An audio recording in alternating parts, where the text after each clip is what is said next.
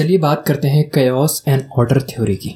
ये जो वीडियो है, वो इंस्पायर्ड है twelve rules for life by Jordan Peterson जो चाइनीज़ फिलोसफी है। उसमें ये नैन यांग का सिंबल होता है। इमेजिन करिए एक सर्कल है और सर्कल एक समान बटा हुआ है। ठीक है, एक साइड है आपका नेगेटिव एनर्जी दूसरे साइड है पॉजिटिव एनर्जी नेगेटिव एनर्जी मतलब कयोस डिसऑर्डरनेस अराजकता। जो भी आपत्तियाँ या ऑब्स्टिकल्स या चुनौतियाँ हमारी ज़िंदगी में आती रहती है, जिसकी वजह से हम उदास महसूस करते हैं या अकेला महसूस करते हैं या डिप्रेस महसूस करते हैं, वो सारी चीज़ें। पॉजिटिव एनर्जी या ऑर्डर वो है जब हम खुश महसूस करते हैं, जब हम अच्छा महसूस करते हैं, जब हम रिलैक्स महसूस करते हैं कंफर्टेबल महसूस करते हैं। मतलब राजकता जो भी आ गया है उसका पालन करना सब कुछ ऑर्डर के हिसाब से हो, सब कुछ जैसा प्लान हो रहा है, वैसे उसके हिसाब से होना। ठीक है तो इन दोनों का रिलेशन क्या है? दोनों के बिना लाइफ नहीं चल सकती, दोनों का लाइफ में होना बहुत इंपॉर्टेंट है, तभी ज़िंदगी ग्रो करेगी, तभी ज़िंदगी इंसान की इंप्रूव करेगी। जो चुनौती है वो ज़िंदगी में बहुत इंपॉर्टेंट है। जब तक चुनौती आ रही है, उसको आनंद उठाइए, ठीक है? उससे आगे बढ़ने की कोशिश करिए, उससे सीखने की कोशिश करिए, ठीक है? उसके बारे में दुखी मत होइए, उसके बारे में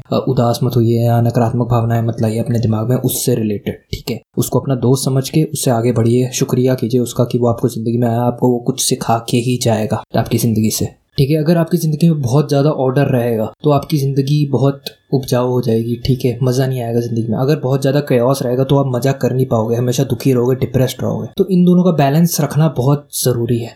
कुछ और चीज़ें जो ऑर्डर से मिल जाती हैं। ऑर्डर से आपको खुशी महसूस होगी, ठीक है? आप कंफर्टेबल महसूस करोगे, आप ज़िंदगी में नई नई चीज़ें ट्राई कर सकते हो, ठीक है? नए नए स्किल्स ट्राई कर सकते हो, कुछ नया सीख सकते हो और डिसऑर्डर या कयास में की वजह से आपको अपने अंदर झांकने का मौका मिलता है, ठीक है? आप ओवर कॉन्फिडेंट नहीं होते, आप हम्बल रहते हो, आपके अंदर का अहंकार खत्म हो जाता है जब आपकी ज़िंदगी में बुरी स्थिति आती है, उससे आपको सीखने का मिलता है, उससे आपको समझने का मिलता है कि आप ज़िंदगी में क्या गलत कर रहे हो, क्या सही कर सकते हो। तो दोनों का बैलेंस रखना बहुत ज़रूरी है।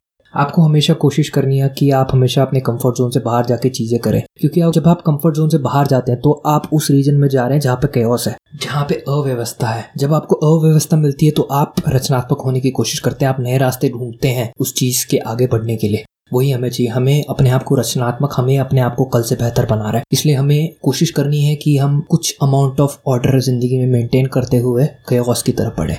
अगर आपने ये न्यांग का सिंबल देखा है तो उसमें एक छोटा सा गोला होता है बोथ कैओस एंड ऑर्डर में। जो सिग्निफाई करता है कि हर ऑर्डर में कुछ ना कुछ कयोस होता है और हर कयोस में कुछ ना कुछ ऑर्डर होता है। ठीक है, यानी जब भी कोई स्थिति है जो अराजकता प्रमाणित करती है या जो अव्यवस्था दिखाती है, उसमें हमारे पास अपॉर्चुनिटी है व्यवस्था ढूँढने की। हमें बस अपना नज़रिया ऐसे बदलना है कि हर बुरी स्थिति पे हम अच्छा देख सके, हर बुरी स्थिति पे हम एक रास्ता ढूंढ सके, उधर तक जाने के लिए जहाँ पे हमें पहुँचना है। ठीक है, ऐसे ही ऑर्डर में भी होता है। अगर कोई अच्छी स्थिति है, उसमें कुछ ना कुछ ऐसा कुछ हो रहा होगा कि वो गंदा हो सके। हमें उससे बच के चलना है ताकि हमारी ज़िंदगी सही रह के चले। हमें दोनों तरफ़ का सोचना है। गंदी चीज़ों से अच्छा निकल सकता है और अच्छी चीज़ें गंदी हो सकती है कभी भी। ठीक है, ये हमें सोच के चलना है, अपने दिमाग में हमेशा रखना है, चौकन्ना रहना है, हमें अपने मंजिल की तरफ़ हर समय बढ़ते रहना है।